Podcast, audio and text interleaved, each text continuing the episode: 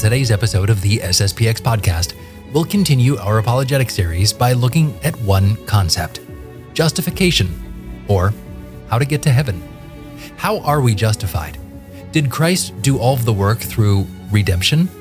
Do we simply need to believe that his infinite merits are enough? Or do we need to do something? This is going to be one of the main sticking points between Protestant and Catholic theology. So Father Loop will help us to understand our own role in salvation. You can find notes to all of these episodes at sspxpodcast.com slash apologetics, as well as all of our previous episodes. There as well, you can find a link to help support this project. This is free to listen to, as well as all of the resources we're posting, but if you can help with a one-time or a small monthly recurring donation, you'll be making sure that we can continue this work of producing good Catholic content on a regular basis. Now let's join Father Jonathan Loop for episode number 29 of the Apologetic series right now. Well, Father Loop, thank you for joining us again on this next episode of our Apologetics podcast. It is great to have you back. And we were just talking last time about uh, the Bible and about the, the sources of revelation, their hierarchy, scripture, tradition, etc. Today, we're going to be talking um, about the notion of original sin. Is that correct? Yes. Um, and precisely the notion of original sin as understood by Protestants in particular, since that shapes a lot of our modern world and is perhaps the chief and underlying difference between the heresy of Protestantism and you know the true faith uh, as we have it. So it, to under to understand Protestants at a deep level, this is where we would go. Even if perhaps on a day-to-day level, not every Protestant would have thought through the implications of the teachings of the the founders of Protestantism. And maybe just to begin that, I think a very interesting way to do so is to give a short quote from a relatively famous sermon that was given by a Protestant in one of the what was referred to as the Great Awakening in the 1740s. In the at that time, the American colonies. Um, it was an effort to stir up religious fervor, and it was in the context of these great revivals and, and these meetings that would be occurred where people would basically be invited as we even now hear to accept our Lord as their Savior. And in the context of the sermon, Edwards, Jonathan Edwards, talks to sinners, and by which he means effectively anybody. And he says before somebody accepts Jesus as their Savior, um, effectively, a man is hated by God. and he uses some very colorful, uh, let's say, terminology. So to quote him, he says, "The God that holds you over the pit of hell, much as one holds a spider or some loathsome insect over the fire, abhors you and is dreadfully provoked.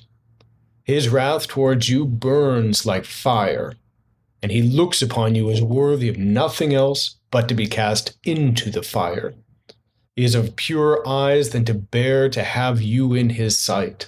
You are 10,000 times more abominable in his eyes than the most hateful, venomous serpent is in ours. Wow. Wow. It's a charming vision, you might say.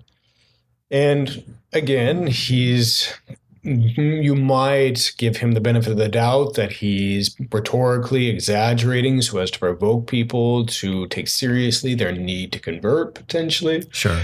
And yet, at a deep level, this reflects a vision of man that is a fruit of the Reformation, as it's so called, uh, really the revolution, in which uh, sees man as truly hateful to God. And I mean, you, a Catholic preacher trying to get people to take seriously their sins, to work against them, would never ever uh, let's say, refer to man as a loathsome insect, abominable to God. Okay. And what I think would be good as we walk through this is to really see precisely how this rhetoric flows from that Protestant vision. And again, this is central. Um, so, to understand that, I'd like to quote from a document that was published in the late 1990s, in fact, in 1997, called the Joint uh, Decree on Justification, which is so it was an ecumenical uh, endeavor taking some Catholics, some Lutherans who were trying to resolve these differences about ultimately the question of justification, and in turn, this question of original sin. And they say that one of the parts of the document says that, in fact, the very introduction, that the doctrine of justification was of central importance for the Lutheran Reformation of the 16th century. It was held to be, quote, the first and chief article, and at the same time, the, quote, ruler and judge over all other Christian doctrines. This doctrine of justification was particularly asserted and defended in its Reformation shape and special valuation over against the Roman Catholic Church and theology of that time, which in turn asserted and defended a doctrine of justification of a different character. From the Reformation perspective, justification was the crux of all the disputes. And justification from what? From original sin, ultimately. Okay. Does that make so, sense? So the it, it does. So the, so the Protestant idea, just as we get started looking at this, the, the the Protestant notion of original sin is that original sin does exist, but they're going to see it in a very different form than what we saw, for instance, when we were back with Father McFarland, you know, some 15 episodes ago when we were talking about Revelation and he touched on original sin. That's that's going to be a totally different way of looking at original sin. Exactly. That's a very good point. And precisely, it might be good just to very briefly review some aspects, you know, the Catholic teaching on original sin, you know, just to rem- remind ourselves what we saw, which will help, I think, put in order, put in some context what the Protestants were rejecting and what they were asserting in its place. Now, you know, obviously, the the best uh, or perhaps the most uh, authoritative discussions are going to be at the Council of Trent, um, and from a point of view of theology, is going to be Saint Thomas Aquinas, who discusses uh, original sin and the uh, yes, the Prima Secundae, uh, questions 82 and 83 in particular. And um, what St. Thomas, to, to look at him a little bit, says is that on the one hand, original sin obviously m- most clearly is a loss of the original justice that Adam and Eve received from God. And all the what he terms as preternatural gifts. In other words, things which are not as such part of human nature, but which are in accordance with it. You know, an example of that being, um, for example, the um, the question of integrity, which is that perfect and harmonious order of all the different powers of man's soul and ultimately that subjection of those powers to God, where you have a perfect docility of our mind to the truths that God, uh, whatever truths God would impart to us. The will is perfectly docile to the intellect uh, as its higher principle. And all the passions of the soul, which are still there, nevertheless are in the service of whatever man sees by his mind and chooses as good. You know, in, in other words, you know, we see that I, you know, if Adam had, I have a work that is going to be a little bit difficult, that passion of, let's say, uh, courage would correspond with that choice that he makes to pursue that, to undertake it, and give him that oomph, you might say, to fulfill it. Um, and from that perspective, um, those all are lost. Some of the other preternatural gifts are impassibility, the sense that we don't get sick. We would not have gotten sick in the uh, garden, nor would we have undergone death. Because again, death death is an interesting thing for a man. In a way, it's natural. In a way, it's not natural, so to speak. It's it's not or it's natural because anything that's made of different parts, especially material parts, like our body, is prone to fall apart. Um, but it's not natural in the sense that by itself, the human soul, you know, is intended not to die. You know, our human soul is eternal and therefore should preserve the body in existence. So it's the God gave that preternatural gift that we would not die. Does that make sense so far? Making sense so far. Okay. Now, when Adam and Eve sin, they lose all those. And perhaps in a way, the chief and most important is that question of um, of the integrity, because in a sense, that's going to be just greater or lesser measure at the heart of the Catholic vision of original sin. And St. Thomas, at a certain point, he asks in the first article, actually, of question article question 82 when he's asking what's the essence of original sin he says that we have to understand that um, uh, that original sin is a habit insofar as it is a disposition resulting from the various parts of the soul. And that's going to be important because this is going to be a huge this is going to be kind of a fundamental difference between the catholic perspective and the protestant.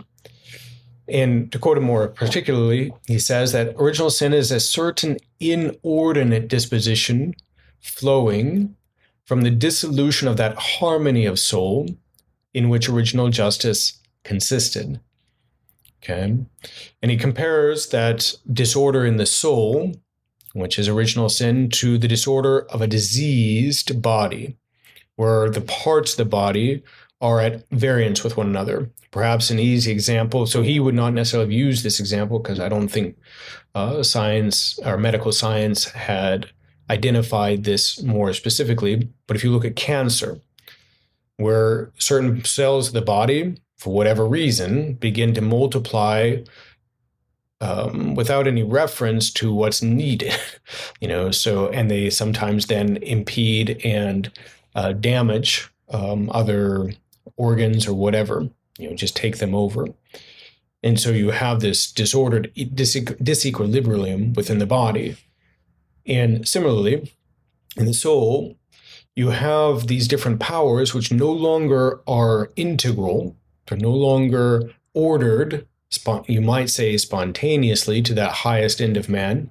And as a result, each in a way is seeking their own proper goals, their proper ends without any coordination. You know, so your let's say just very simply, your stomach gets hungry. It's like that's the only thing that matters in the world right now, and it's the the the belly does not serve, or in that moment, now that we have fallen, um, the purposes of the mind.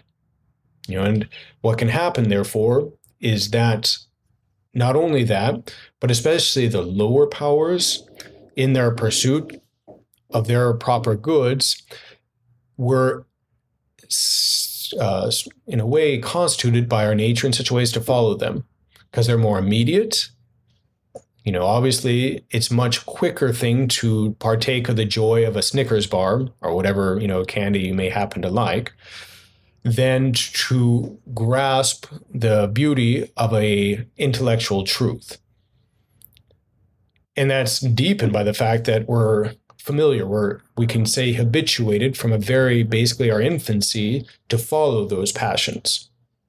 You know, because when you look at a little child, you know, you that that child is affected by original sin, meaning that there's not the disposition of the soul to obey reason. You know, St. Thomas actually, because, you know, the, the, you know, if a child, been, St. Thomas actually asks you know, would a child, when they were born in a, uh, the garden, would they have come out knowing everything?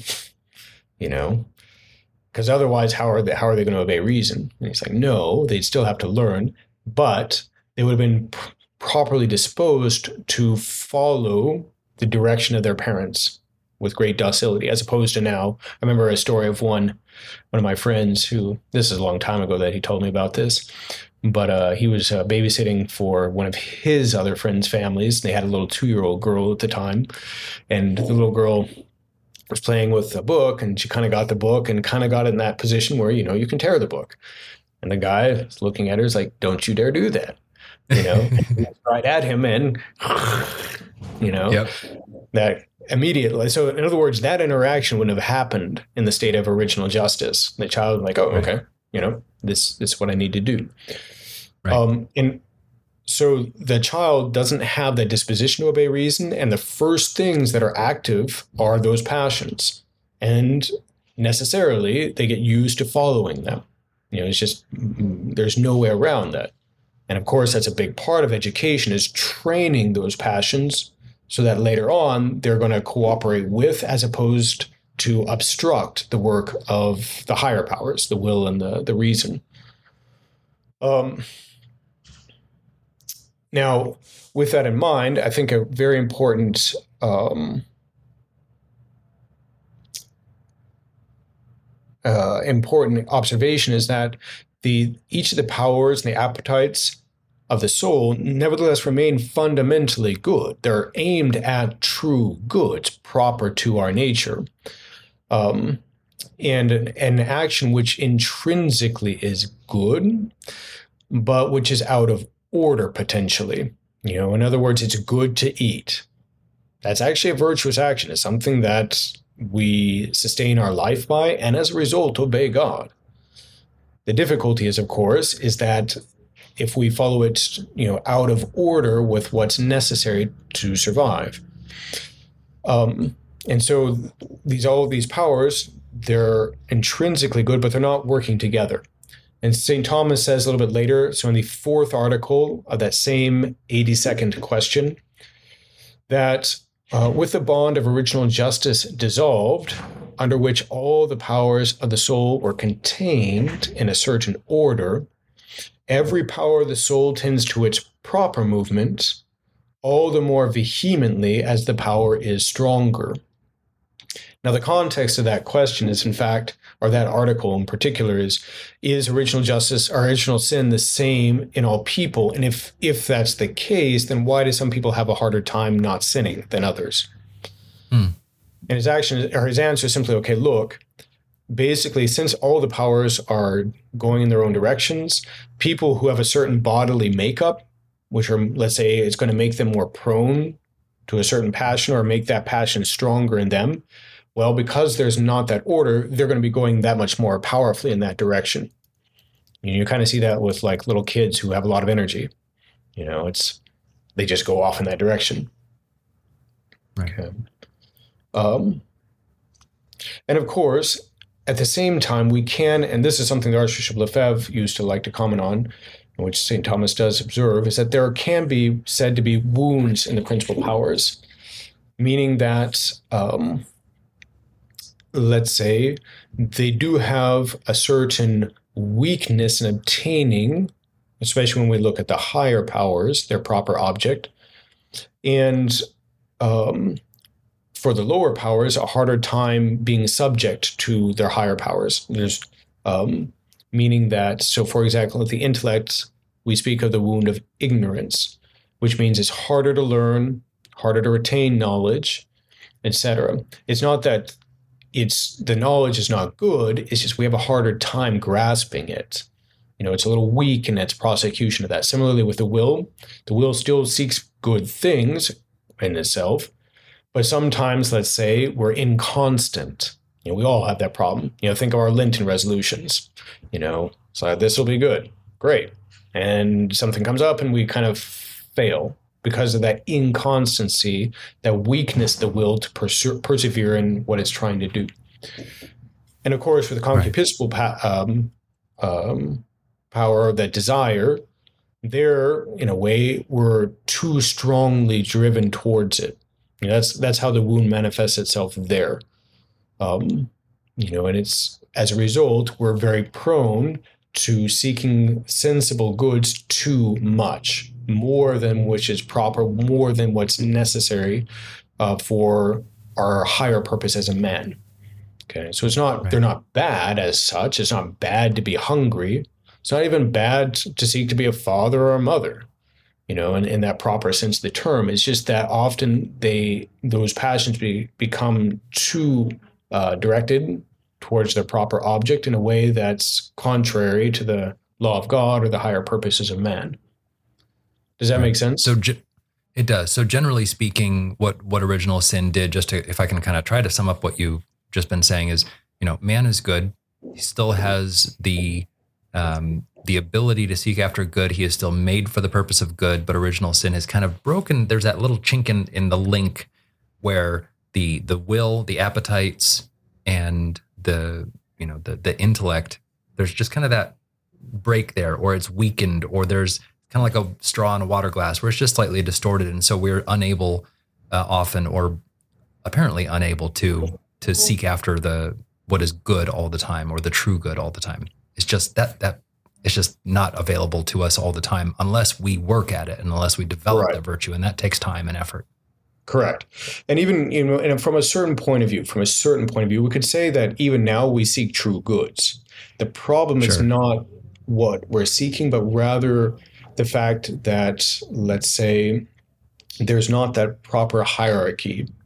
Our, our right. nature at this point is not is wounded from the point of view we don't seek the proper hierarchy even on the natural level even on the natural level and all the more so i mean if we start considering the supernatural order um, you know, so and, and that's I think actually one important qualification here is that with original sin, um, we also lose merit. We lose the right to receive grace, uh, which is the necessary um, means by which to be united to God. So not only right.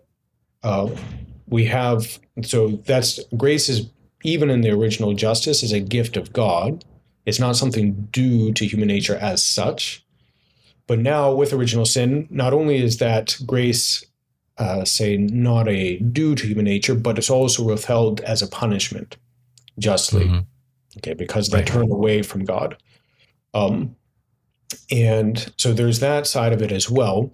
But even if we look just at how it affects our human nature, that's kind of what we were discussing. It's it's this dissolution is the word that St. Thomas says, a dissolution of that link, that bond by which all the powers of the soul were made through that gift of integrity to work together. And because of our constitution, that means that we're prone, especially, to be given to um, lower goods, especially sensible goods, or let's say, uh, flowing from that love of money, whatever. Um, right. and let's say so we can by as you were saying work out and develop a certain we can develop a certain natural goodness and virtue. People like aristotle these pagans they talk about that.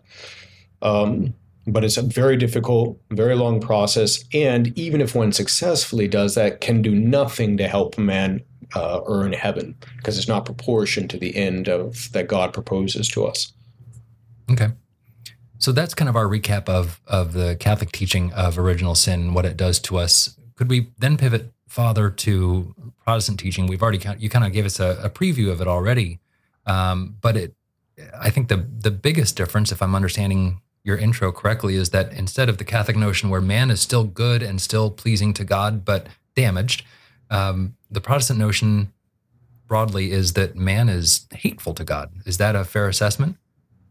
Yes. And when when we say man is pleasing to God, obviously that means as a creature, as in the sense of still fundamentally sound, um, but not, of course, by grace. He's not pleasing to God by grace, and as a result, is still prone to do things that'll lead to hell. Mm-hmm. But to come back now, yes, to come back to the Protestants, um, we can say that their vision of original sin. It's, it's interesting reading about this. I mean. Um, if they are logical, it's it's a terrible, terrible doctrine. And I think, in a way, it's one of the things behind a lot of the despair of modern man in many respects. Um, and also the very, very sharp um, let's say, rejection of Christianity in many aspects of the modern world.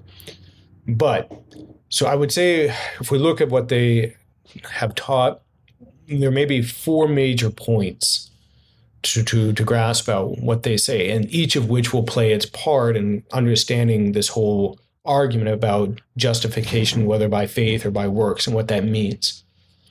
So, in the first place, as we've really already discussed, is that um, for in the Protestant vision, uh, original sin makes man as such hateful to God. um, by nature, so to speak. And they they make they do try, and I, will quote a passage where they do try to say, okay, there's this distinction between the nature and the original sin as such. Uh, the original sin being just this profound corruption, but in the end, it works out practically being that man as man is now hateful to God. So, first maybe passage that I think uh, helps to see that comes from John Calvin. Um, uh, the author of the Institutes of Religion, and of course, um, the founder of the Calvinists. And he says in that work, uh, nay, their whole nature is, as it were, a seedbed of sin, and therefore cannot but be odious and abominable to God.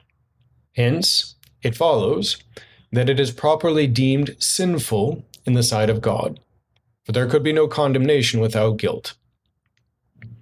Yeah. So, um, nature, man's whole nature, their whole nature is odious and abominable to God. To be a man means that you are, as such, hateful to God at this point. Um, and again, a little bit later on, he says, The two things, therefore, are to be distinctly observed that being thus perverted and corrupted in all the parts of our nature, we are merely, on account of such corruption, deservedly condemned by God, to whom nothing is acceptable but righteousness, innocence, and purity.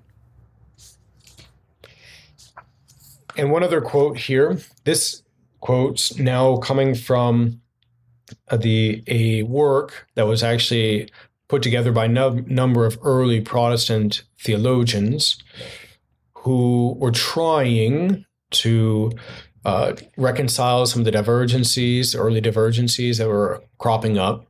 And it's called the Formula of Concord, the Solid Declaration. Um, and here we read, and they have a long discussion of original sin, you know, where they're trying to really hammer out what they mean by it. And there we read, and original sin is called by Dr. Luther a quote nature sin or person sin, thereby to indicate that even though a person would think, speak, or do nothing evil, which however is impossible in this life since the fall of our first parents, his nature and person are necessary are nevertheless sinful that is, thoroughly and utterly infected and corrupted before God by original sin, as by a spiritual leprosy. Think so. Wow. If we think about that, the original sin is a nature sin, a person sin. So even if we don't do any actual sins, what that's what they mean. If you don't think, speak, or do nothing evil, if you don't commit a single actual sin, nevertheless, because of original sin, you are evil before God. His nature and person are necessarily sinful. So when you go to confession, so to speak, it's not to say I did this or that, but I am me. Person, I am me. I'm sorry, God, for being me. Is ultimately what you could work that into if if you take that principle and apply it in that way. Can I can I ask a quick question, and maybe you're going to answer this? Uh, okay. But just a quick rebuttal. Again, just trying to be fair. Okay. Uh, there are, and I don't have any off the top of my head right now, but there are many many prayers in the Catholic Church that talk about, you know, they say things like, you know, I am I am a sinner. I am uh, unworthy before your eyes, O Lord. You know, you know, know the kind of prayers that I'm talking about. Mm. That is a common um, theme in much of Catholic teaching, and at least in our prayers. Um, so then, how is that definitely distinct from what you're saying here, Father, where uh, we are hateful in the eyes of God? Okay, it's a good question, and I think, in a sense, we could say that there's two answers to that. So, on the one hand, typically when we have those prayers, pray for, like the Hail Mary, pray for us sinners now and at the hour of our death. Okay. So, on the one hand, uh, we're most concretely praying for mercy on behalf of our actual sins. You know, that's that's the the chief thing that we're praying for. Uh, and obviously, all of us, as St. Paul says, have sinned and fallen short of the glory of God you know, which which means we've all fallen into actual sin. Okay, um, and so that's one way of keeping that in mind, and that's important. On the other hand, at the same time, the original sin does precisely leave those wounds, that disorder in the soul, which is not taken away even through baptism. And as a result of that, we're prone to sin. You know, you know, we do have that, as is called, typically concupiscence, or what St. Thomas will call a little bit later, the fomes of sin is kind of a term. And that means that, unfortunately, given our condition, and particularly without God's healing grace, we're prone to sin. And to that extent, can be considered in a very loose sense the term um, as uh, as sinners in a conditional way. Okay. Okay. Um, and nevertheless, we're not talking about something which means that every single motion that we have is as such sinful, as such. And I mean, this we will come into this uh, in a moment. Um, because we can, let's say, for example, we can perform naturally good actions that are in accord with our nature and to that extent are in accord with the will of God, even if that does not by its nature, but not sufficiently earn grace. It, it cannot demand grace because there's no proportion between a naturally good action and the gift of God's grace. But at the same time, and St. Thomas will say that uh, on occasion, a man who is, let's say, making a serious effort can be well disposed for grace you know, and in a way, not as a debt of justice, God nevertheless can typically grant grace to those who are disposing themselves to it to an extent. He has he has another long section on this in his treatise on grace a little bit later in the Summa in that same uh, section. Okay. Does that does that make a, answer your question sufficiently for the moment? It does. Yes. Thank you. Okay. And so the next the next of the four major points that I was commenting on, I think begins to answer that question. Okay. Okay. So we said firstly, man is such, man as man at this point is hateful to God. His nature, his person, that nature sin, person sin, that's abominable to God, or to use that language of John Calvin. Um, now, the second thing is that you have original sin produces a complete corruption of human nature a complete corruption. Uh, firstly, that means that man's nature as such is at this point sinful. And here I'll quote from an article written by a Protestant more recently. Let me just try to pull up her name real quickly. So, a, a Protestant named Harma Smith, um, in an article that she wrote to explain the, the nature of Luther's teaching on original sin trying to articulate from that Protestant point of view what we're dealing with. And so she says there, she actually quotes another author, a biographer of Luther, uh, saying, so Roland H. Bainton, the person she's quoting, underscores this in his biography of Luther, which is titled Here I Stand. He writes, There is, according to Luther, something much more drastically wrong with man than any particular list of offenses which can be enumerated, confessed, and forgiven. The very nature of man is corrupt. The penitential system, by which he means the Catholic teaching, okay, look, If you sin, you can go to confession, gives you grace, it restores you to God's favor, etc. Because it is directed to particular lapses, what we would call actual sins. Luther had come to perceive that the entire man is in need of forgiveness. Again, if to put it like you go into confession, please forgive me for being a man. Please forgive me if you again use that term person sin, please forgive me for being me. I'm sorry for being me. Okay. And again, to quote once more, uh, going back to that, um, the uh, formula of concord, we read there, and first, it is true that Christians should regard and recognize as sin not only the actual transgression of God's commandments, but also that horrible, dreadful, hereditary malady by which the entire nature is corrupted, and above all things be regarded and recognized as sin, yea, as the chief sin, which is a root and fountainhead of all actual sins. Okay. Um, right. And a little later on, it says that original sin in human nature is not only this entire absence of all good in spiritual divine things, but that instead of the lost image of God in man, it is at the same time also a deep, wicked, horrible, fathomless, inscrutable, and unspeakable corruption of the entire nature and all its powers, especially of the highest principles, principal powers of the soul in the understanding heart, and will. So now that the fall, man inherits an inboard wicked disposition and inward impurity of heart, evil lust, and propensity. That we all, by disposition and nature, inherit from Adam such a heart, feeling, and thought as are, according to their highest powers and light of reason, naturally inclined and disposed directly contrary to God and his chief commandments yea, that they are enmity against God, especially as regard divine and spiritual things. So that's a longer quote.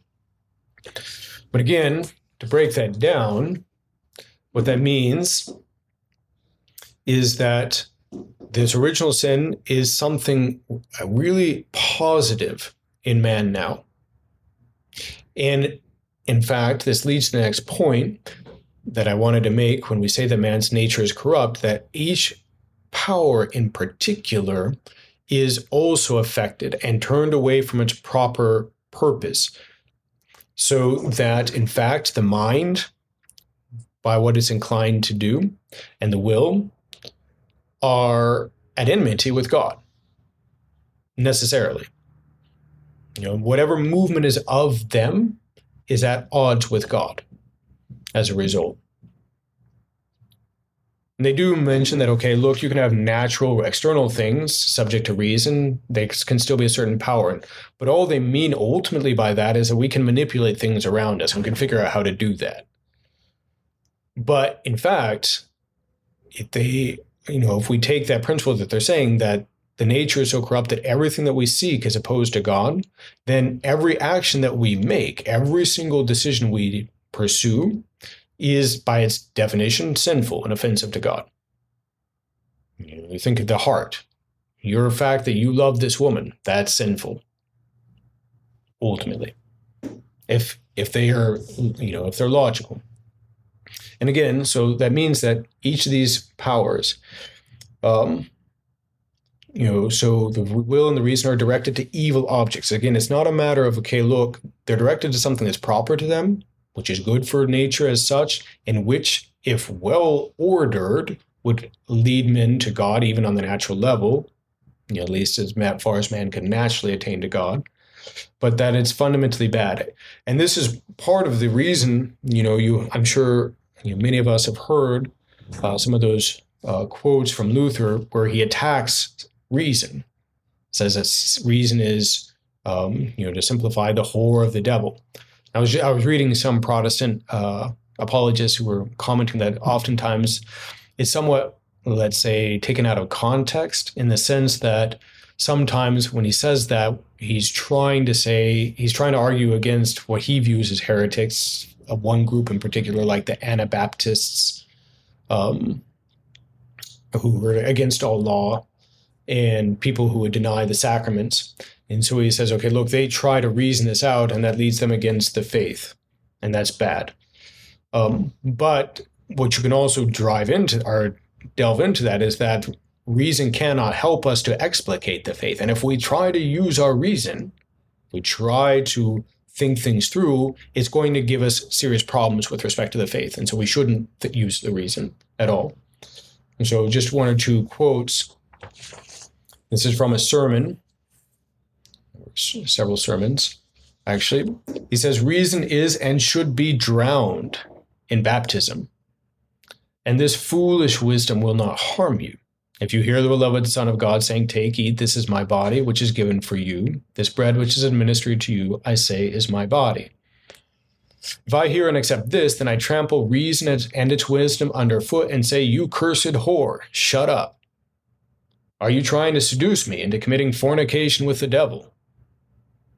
That's the way reason is purged and made free through the Son of the Word, word of the Son of God. In other words, you cannot figure anything out, you cannot explicate this. You simply crush it.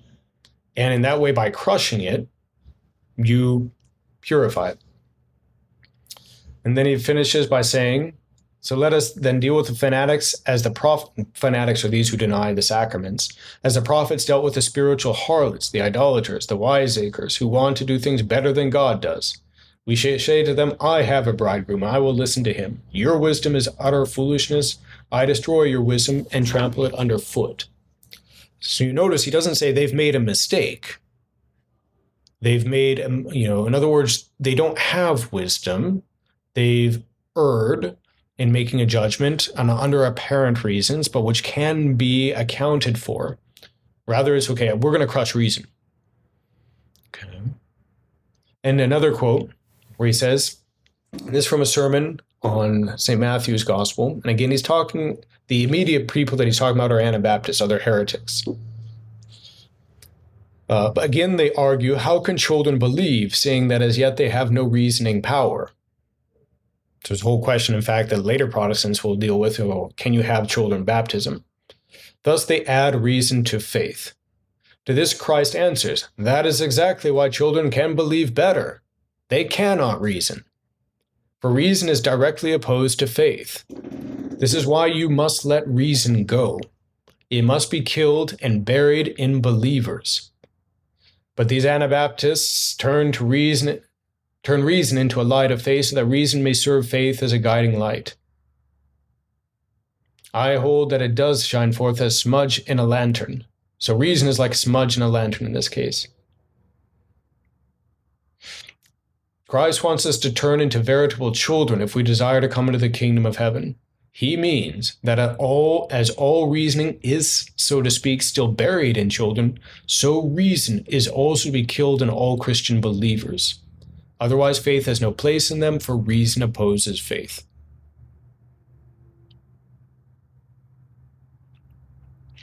So ultimately, reason is so wounded that it opposes the truth of God what it proves, so to speak, to be true is contrary to God. In a way, you know, you wow. in a sense, that's uh, one of the foundational, you might say, characteristics of the modern world is there is this belief that faith and reason are necessarily opposed, that they prove different things. Right. And you have to effectively either choose one or the other.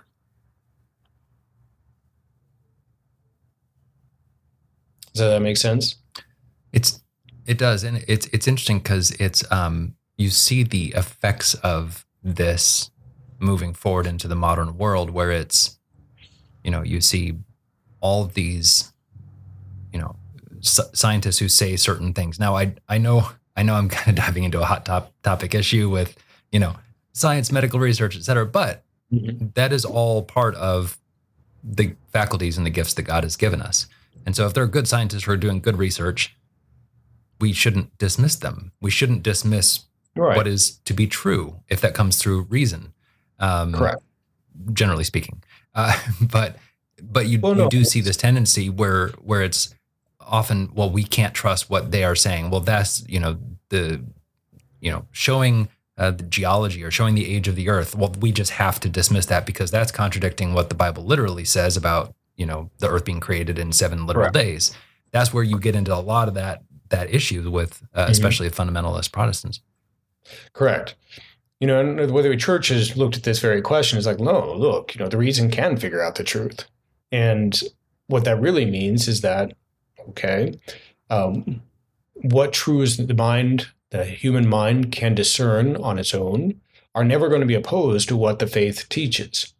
Now, there may be occasions where we get misled by an apparent reason and we make a false conclusion as a result that may seem to oppose the faith. But all that means is that there's been an error at some point in the reasoning. And that if we go back and analyze things more closely, we'll be able to resolve that apparent contradiction. Well, that's that's absent in Luther. Yeah. So one or two more quotes, and again, just to show this is a consistent overall vision um, that's pretty uh, constant through these thinkers. So uh, again, from this article by Harma May, um, sorry, apologize, Miss Smith. Um, she says that the Reformed interpretation would emphasize that spirit and reason are bent away from God as well. And so a conflict between desire, concupiscence, spirit, and reason would be meaningless as a barometer of sinfulness before God. In other words, being sinful is not, in other words, oftentimes we'll say that sin, part one of the aspects of sin is that it's opposed to reason. We act in a way that's contrary to reason, which goes back to that idea that our lower faculties are meant to serve our reason, which is aimed most directly at God, um, and is through which we attain to God, even supernaturally, by the virtue of faith. You know, without faith, it is impossible to please God. And we'll see. Again, that's from the Catholic perspective as opposed to the Protestant understanding of it. Um, but here, that doesn't mean anything. You know, to sin, to go against your reason is not as such sinful. It destroys fundamentally that ability to think about, okay, what actions are good or harmful, and therefore, let's say, to that extent, pleasing to God. And then again, John Calvin, once more from the Institutes of Religion, he says, For our nature is not only utterly devoid of goodness, but so prolific in all kinds of evil that it can never be idle. Those who term it concupiscence use a word not very inappropriate, provided it were added. This, however, many will by no means concede that everything which is in man, from the intellect to the will, from the soul even to the flesh, is defiled and pervaded with this concupiscence. Or to express it more briefly, that the whole man is in himself nothing else than concupiscence. You know, so in other words, it's not just a deregulation of our powers, but our powers themselves are dis- you know bad and defiled, pervaded with concupiscence. Right. So, what I would suggest then is um, two more points. Maybe just to, these are just really conclusions, so we may not necessarily need to spend so much time on them.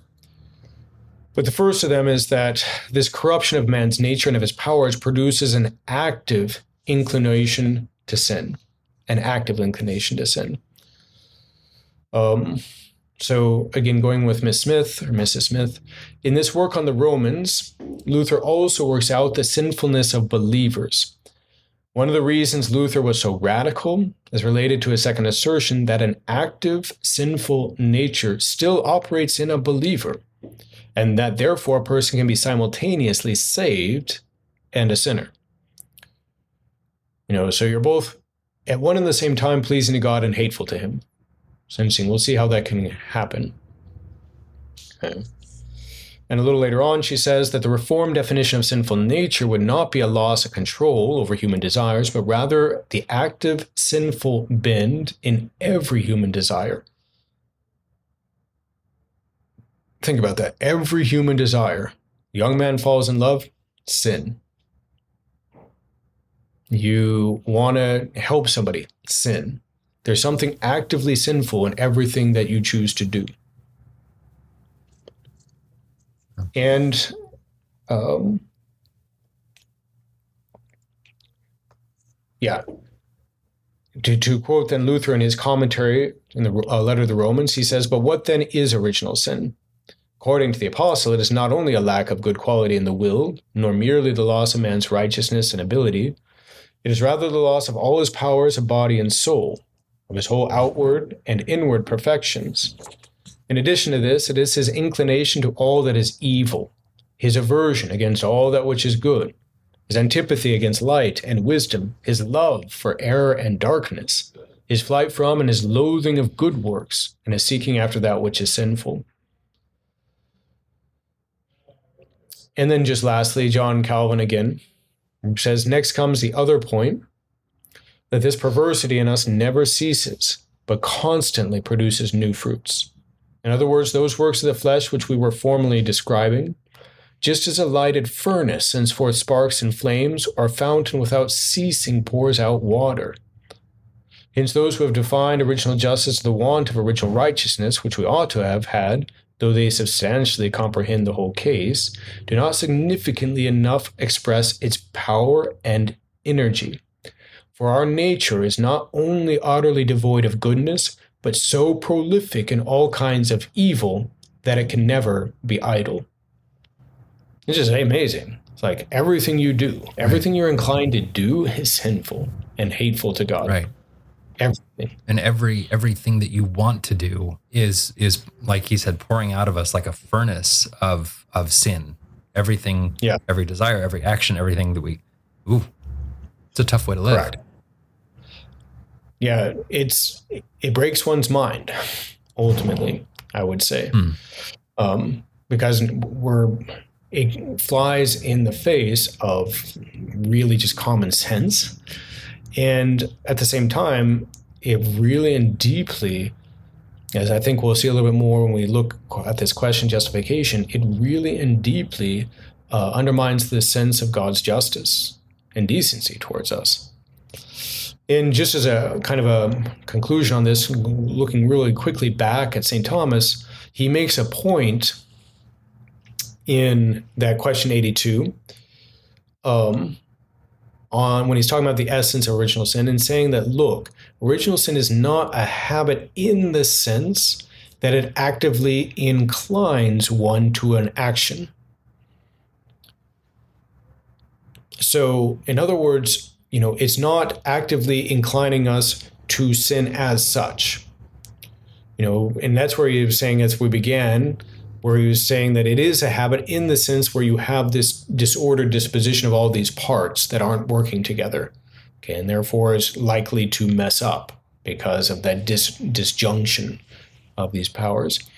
Um, and that's important, you know. Whereas it's whereas for the Protestants, it is an active, it's a habit in that way, so to speak, which is inclining us actively to act sinfully and uh, against the law of God.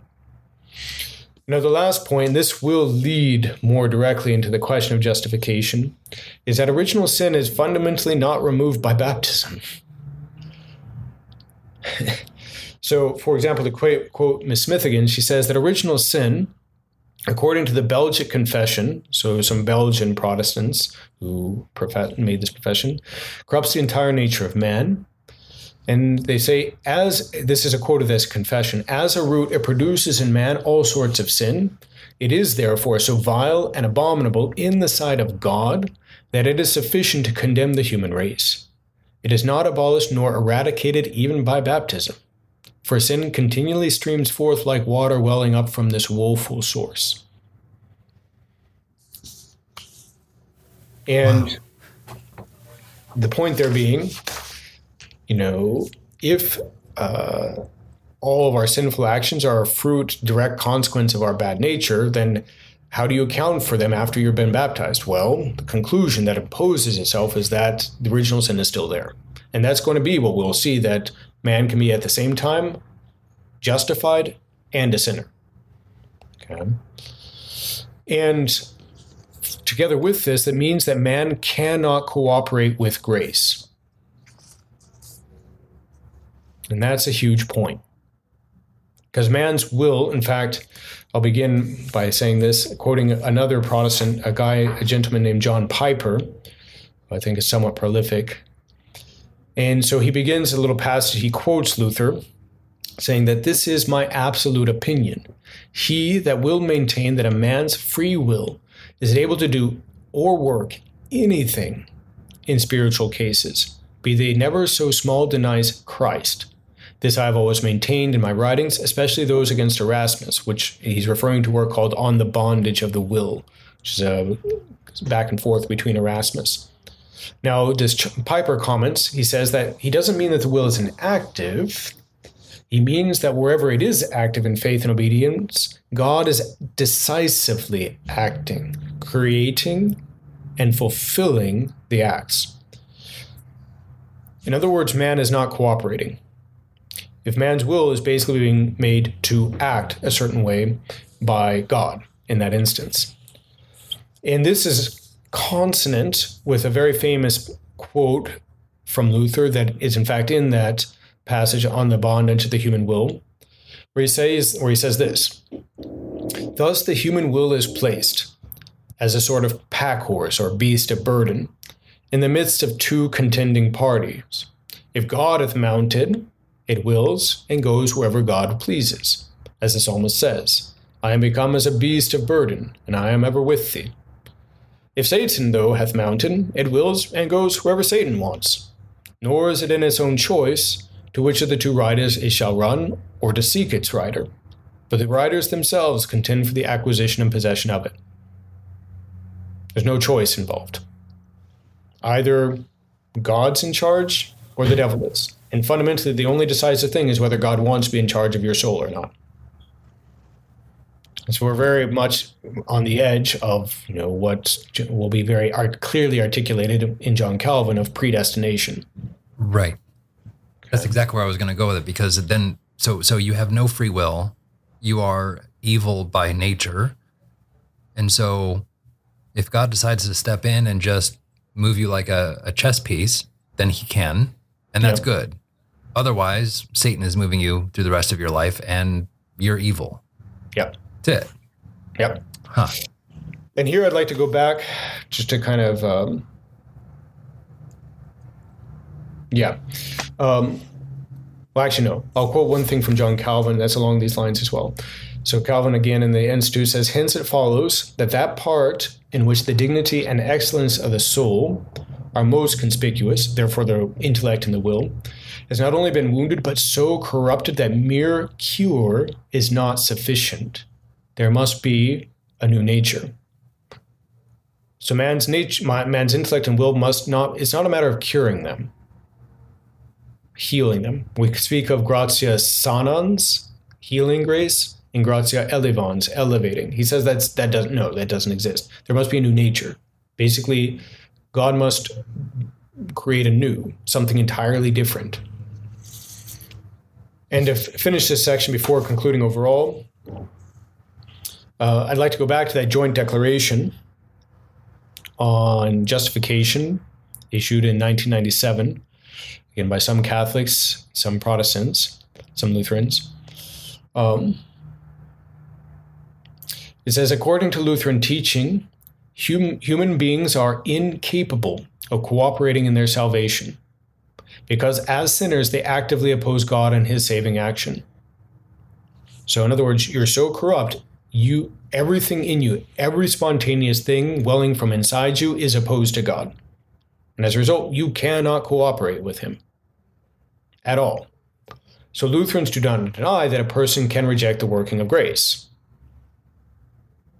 When they emphasize that a person can only receive mere passive justification, they mean thereby to exclude any possibility of contributing to one's own justification but do not deny that believers are fully involved personally in their faith, which is affected by God's word. But ultimately, if you look at what they mean by that, it's passive justification. I do not contribute, I do not choose. And if, let's say, after justification, I can be said to choose good, it's because God's acting in me, not because I, as such, through the nature I've received from Him, am assenting to that and choosing it. Okay, and we'll see the obviously the implications for this question of works. Okay. And clearly, as a result, well, in fact, like, just to conclude, uh, this doctrine regarding under original sin fundamentally underlies that controversy surrounding the question of the relationship of faith and works. This, what we're seeing here, I think, already is going to point in the direction how Protestants are going to understand works and why, for example, they're going to claim effectively that Catholics are Pelagians, meaning that Catholics teach that you yourself somehow work out, you merit salvation without God, ultimately. Um, and yeah, so it's to return to uh, um, Jonathan Edwards. Um, again, that spider that's hanging over this pit of hell is never fundamentally changed. God simply chooses not to throw it in. That's salvation. Okay. But that fundamental loathsomeness, God's never going to love the spider. He puts the spider on the side of the vast pit of uh, fire. It's still going to be a spider. He's just not been thrown into this combustion. You know, and it's in a way, it's also along the lines of that famous passage is often ascribed to Luther, which I haven't had a time to verify. I might try to do that before the next recording. That man, a redeemed man, is a pile of dung covered over by snow. That covering of snow is the grace of Christ. But fundamentally, you are still dung. Um, and again, even if those exact words aren't used, it's the tenor of his teaching. So, yes, with that, I think we can probably bring this to a conclusion, unless you have any questions before a little later on coming back to justification. No, no, I don't, and and that is fascinating, and and I'm interested to kind of take the next step down down this rabbit hole and kind of see where uh, where this goes, because um, and I think you gave us a, a, nice teaser that yeah, this is eventually going to lead to predestination. That man has no uh, willpower because his will is effectively dung, which I mean to be fair, sometimes my willpower is dung, but not all the time, hopefully. Well, yeah, no, and I think the thing is, it's never simply done. St. Thomas says that in each particular circumstance, we are so much, we have sufficient liberty of will that we can avoid sin in each particular instance. The sure. difficulty being that obviously, oftentimes, were um, really kind of, uh, let's say, crowded with a lot of different temptations at once. And given our weakness, we're not able to fight them all. So it's impossible for any man globally to avoid sin. Um, and you know, oftentimes, and that's one of the unfortunate aspects of our modern world, is we our will is terribly weak. Firstly, by that wound of original sin, and then secondly, by our habituation. Oftentimes, as when we're young, we're kind of trained to give way to our impulses of the moment, which, which is really our passions, and the whims, whatever strikes us. And so we have a hard time choosing a path or something to do and a hard time persevering in that choice. Because let's say um, we, we face an obstacle we get discouraged. It becomes less immediately appealing to persevere in it. And for any of those responses, we give up. We don't see it through. And then mm-hmm. and then the overall atmosphere of the world in which we live militates against developing the will. You know, it's in fact precisely a lot of these social media sites, they're designed to destroy willpower because you know they're they're preying on that impulsivity that we have trying to draw us in with novel things notifications and stuff like that. So as soon as it's like pavlov's dog. Ding check my phone you know right. or whatever. Right. Father that was fascinating. Thank you for taking the time to go through it all with us and uh, looking forward to the next episode where we're going to dive even further. So thanks for your time. Thank you Thanks for listening to this episode of the Apologetic series on the SSPX podcast and on our YouTube page. Please consider subscribing to the YouTube account and the podcast on Apple Podcasts, Stitcher, or wherever fine podcasts are found. And please consider leaving a rating or a review on this podcast. This will help to make sure more people can find this podcast and discover the beauty and the truth of traditional Catholicism. Until next time, thank you for joining us, and God bless you.